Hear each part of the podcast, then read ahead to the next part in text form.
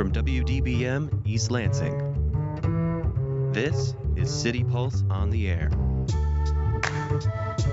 Joining you now, your editor in chief of the Lansing City Pulse, Berl Schwarz.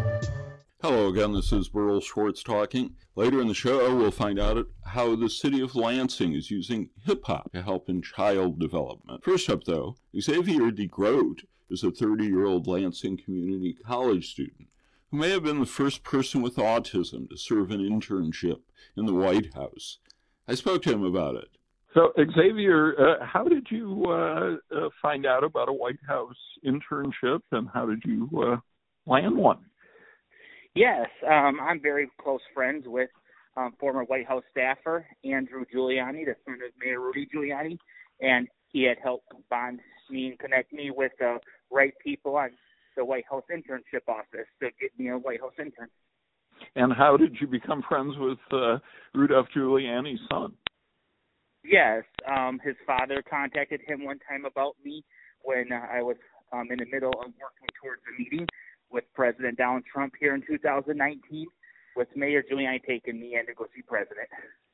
Wow, that's exciting. so, uh, what, what was your reaction when you found out you got the internship?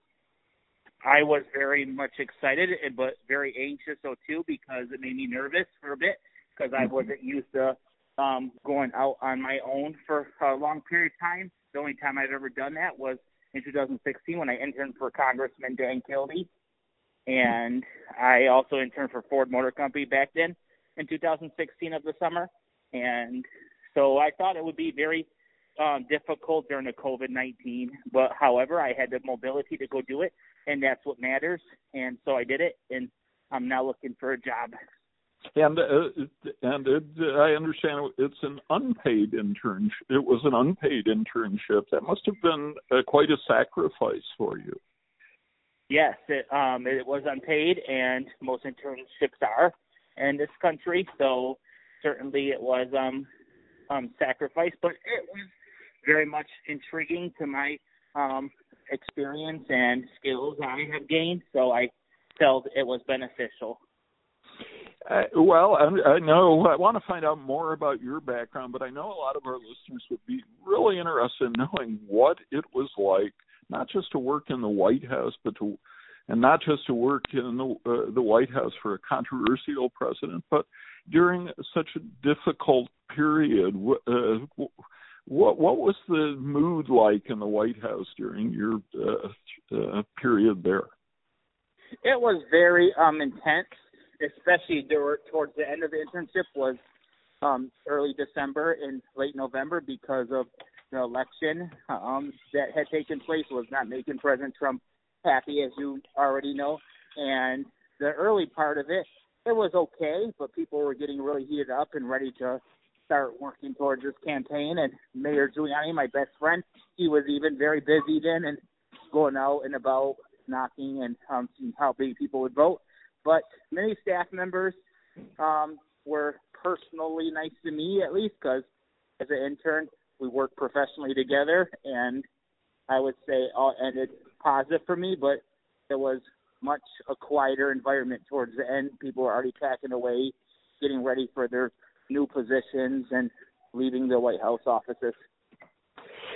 And of course, uh, you can be in the White House, you can be in the West Wing, but that doesn't mean you get to see the president. Uh, uh, I know you saw him at least once. There was a photo of you with him and President Giuliani that we ran in City Pulse this week. But uh, uh, was there any other contact with the president during your internship?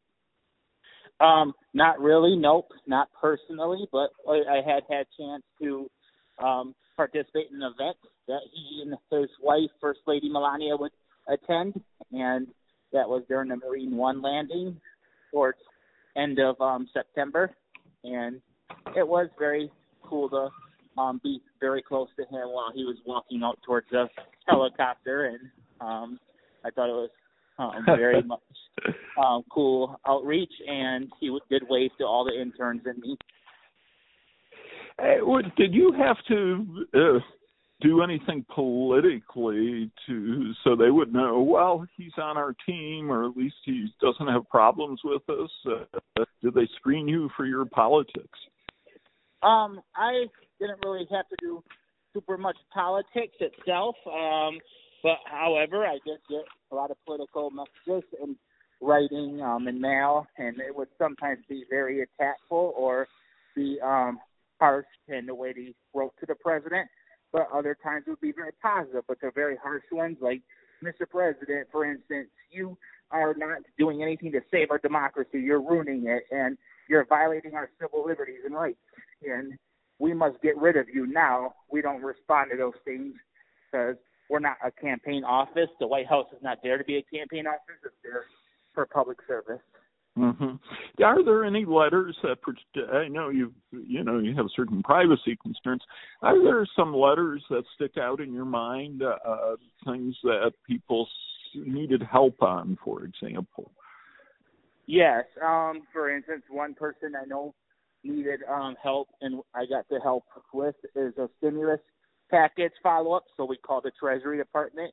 My agency liaison um, staff member here at the White House that interned also help satisfy that to get moving so we can get the check mailed out as soon as possible. And plus, there was even a person that needed veteran affair benefits for their health needs, and I was able to contact that um, bureaucratic system to get their health benefits taken care of. We're talking uh, to uh, Xavier DeGroat, who is an LCC student who recently uh, worked in the, uh, the White House uh, uh, under President Trump as an intern. Uh, and uh, Xavier, let's talk about another part of this, which is that it's believed you were the first autistic person to intern at the White House. Uh, tell us about your autism, if you if you would, and, uh, and how it is how it affects your life. Yes, um, when I was diagnosed at age four, um, it wasn't always um, that simple because at first they were confused between me having ADHD, which they uh, gave me and prescribed me Ritalin for a little bit, but I took that for a bit and started later on realizing it's not a right substance for my um, intensity of anxiety or uh, skills and cooperation skills like others. So then they started realizing you have Asperger's syndrome, uh, which is part of the autism spectrum, and that was while I was living in Saginaw, Michigan, and I really figured out more once we soon thereafter moved to Bowling Green, Kentucky, because my dad was a worker at Corvette plant down there and had to transfer from General Motors plant to plant. And um, down in Kentucky, though, they had better services, I would say, with their schooling to really um, dignify me that I had um, symptoms related to autism. And there has never um, in my life been a time that I haven't faced some kind of um, challenge because one good example today is challenging is finding a job, which, which a lot of people would say is pretty normal. But on this, being an autism spectrum gives people anxiety to hire me because they don't always realize the quite fantastic copy and paste skill I have and level of thinking and memory at a good level. So I would certainly say it's been transformative though for me to intern at the White House as the first person with autism because that shows that a person on the spectrum has the ability and strength just like anyone else as long as they're given the opportunity to move along with their potential and mind is just different, not less. There's a quote. I'm not different or less, I'm just different, Dr. Temple Grandin said, who has autism. And before we let you go, we should uh, let people know that among your accomplishments is you've started a foundation. Tell us about that. I um, started a foundation in 2018. It became official in October that year through the IRS uh, um, confirming it. It uh, is a foundation that raises money to build seminars and programs to educate the community on how to help people with autism when they're being um, educated in schools or encouraging um, leadership roles as CEOs of corporations to encourage them to hire more people with different mindsets and capacity skills and autism being on that part of it. I would love to see my foundation next in scope do some kind of fundraiser to build a sensory room at football stadiums um, and at hospitals. So hospitals have special sensory friendly um, rooms that are treating patients with autism so they don't get stimulated over dense lies and become into a tantrum if they don't get treated with their needs and special treatments. And that's what I did with law enforcement officers last year, getting a law passed by Governor Gretchen Whitmer um, that is allowing now state IDs and um, license plates and your driver's license to be registered at the Department of State, and it becomes effective solidly in July this year. So if you want to um, put on your um, licensing that you have autism, that way the police knows how to pull you over when he come after you. Very good. Well, before you go, it, it does, it, does the foundation have a website, and if so, what's the address? Yes, it has a website which you can visit www.xavierdegroat, which is D like dog, E G R O A T like tiger foundation.org. So www.xavierdegroatfoundation.org. Very good. Well, uh, Xavier, uh, thank you so much for taking time to be on City Pulse. Yeah, no problem. And thank you for having me on, bro. For more on Xavier DeGroat, please check out Kyle Kaminski's story in the current issue of City Pulse and online at lansingcitypulse.com. You're listening to City Pulse here on 89 FM The Impact. I'm Berl Schwarz. Next up, Chadwick Phillips is a Minnesota artist and a concert promoter. He's also the founder of the Youth Development Project, Hip Hop History and the Arts. Phillips is now working with the City of Lansing's Family Educational Program, building children and family initiatives. Our arts editor, Skyler Ashley, is working on a story on this for the next issue of City Pulse and spoke with Phillips about his role as a musician and a youth instructor. Let's listen to that interview right now. What made you want to um, transition into working with youth um, mm-hmm. youth artist development with hip hop history and the arts? What what was it that drove you to um, in education? Definitely, yeah. So I'm a very nostalgic minded person. I always think back to my childhood because that's what keeps me motivated. My early inspirations, and I always say, keep the child in you proud, meaning that the things that you were inspired to do when you're a child, always strive to be that because that's what more than likely you were put here for. So when I think back to my childhood, I think about the kids now. I think about the youth now. And it's like there's nothing new under the sun. There's different things that they're going through now, similar to what I went through. Uh, they have similar endeavors. So me understanding where they're at, it makes me want to be there for them. It makes me want to guide them and to be able to help uh, manifest and sculpt their view and vision when it comes down to the arts, how they create. To be that type of influence is one of the best um, experiences uh, that that I have, you know, as a human being, because that's what this is all about: carrying on tradition, passing on the torch to the next generation. And then when it comes down to music, that is a field that I've seen the ups and downs in. So I have a golden testimony to give them, letting them know that it's more than just being an artist.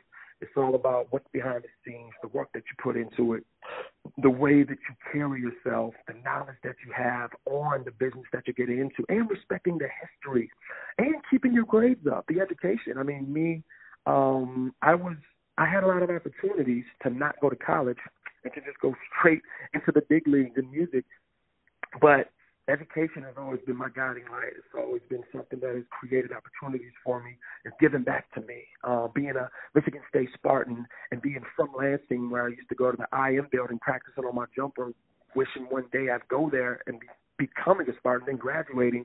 It's just a great medal of of, of honor.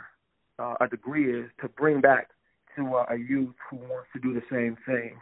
You know, because the best experience is the best thing is to show that you're experienced within what they're trying, what they've been through, or what they're trying to become within success. So that's where hip hop history arts comes from. It just comes from uh, inspiration to um, lead and guide the next generation the right way, and then sitting back, sitting back, watching them grow into uh, you know just great citizens and that's even more important than the artistry. Being uh, just a good citizen and, and, and giving to the world and, and optimism and positivity. So, mm-hmm. um, what is it about hip hop as a musical genre, as well as a culture, um, that you think um, what, what kind of power and um, knowledge does it have that's uh, so valuable for young people to learn about, and how does it um, help them grow and develop yeah. as people? Indeed. So hip hop culture always represents the youth. It represents uh, the next wave of style. It represents the, the, the next thought when it comes down to the next generation. So when I think back to when I was a kid, hip hop grasped me instantly and it just took my attention. Now, as far as what I chose to follow, what type of messages, what spoke to me was the consciousness in hip hop, was the knowledge in hip hop, was the, the the messages that were told to me as far as how to move through life and become successful. I look at hip hop artists who I've never met as like distant uncles and distant aunts, like from Queen Latifah to uh to Nas, you know, they're like people who told me how to live and I just listen to that. So hip hop is very powerful as a culture. It's global. It's brought people of all different cultures together. You look at a hip hop concert and it's people from all different walks of life, no matter your color, no matter anything.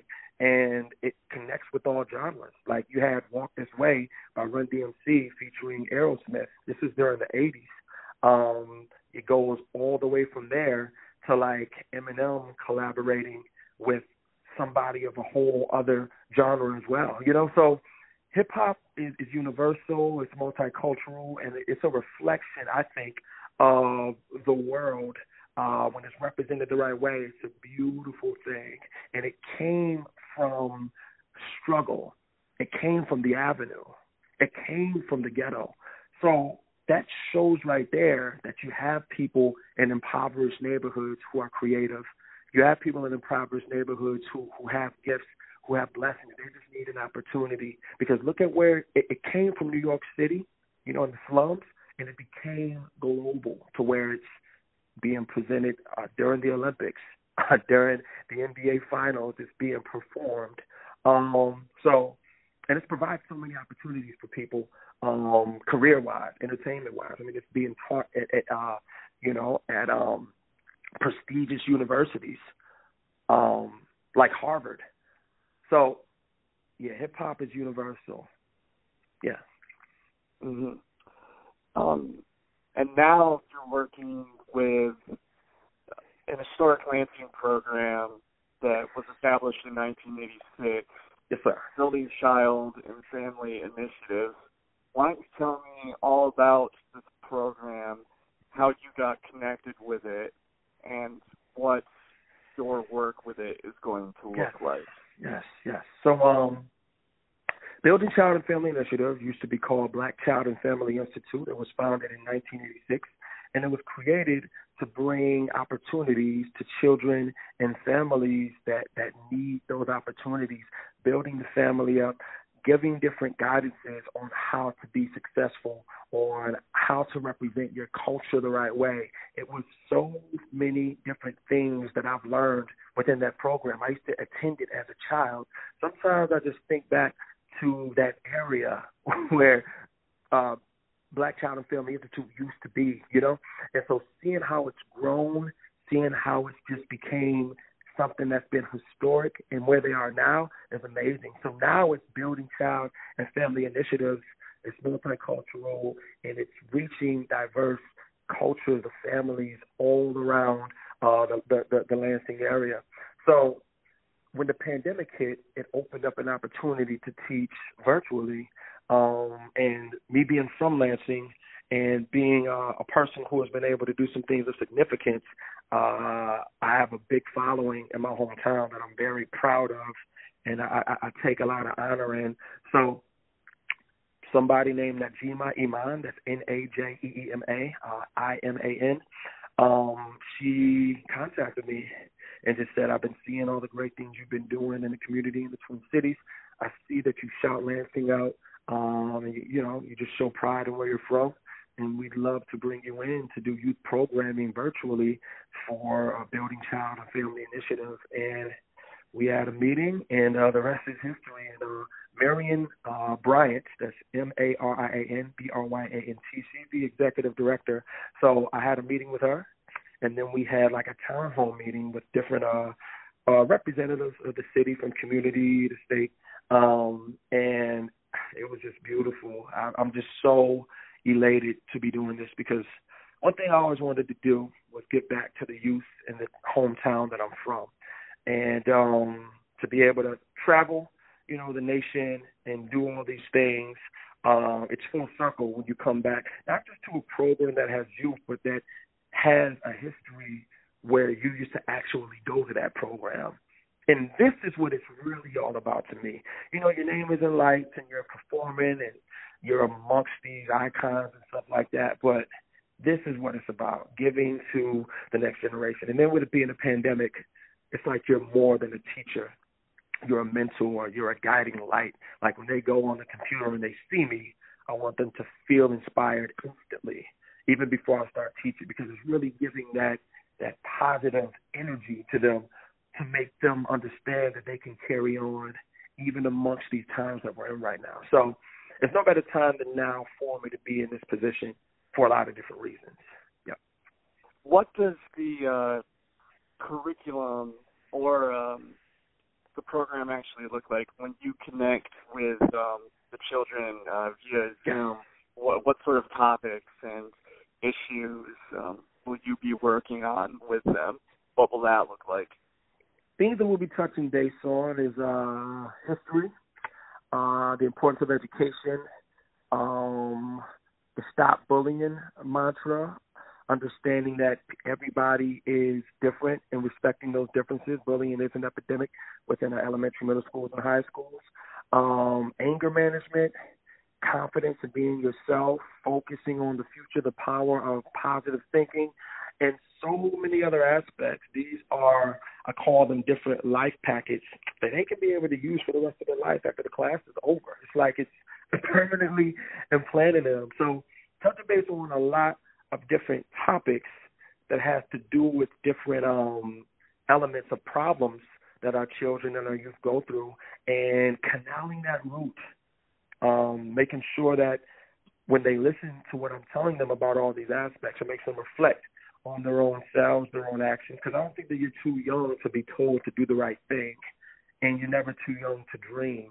And as much as we all want to be successful and we all picture ourselves in this bright, amazing situation in the future, you have to prepare well. You have to treat people the right way. You have to be, uh, you know, a law-abiding citizen, and you have to just do the right thing. And you know, so many different problems within um, you know, our youth nowadays, especially with this pandemic creating um, you know, depression, stress, all different types of things. So this right here will really show them about life.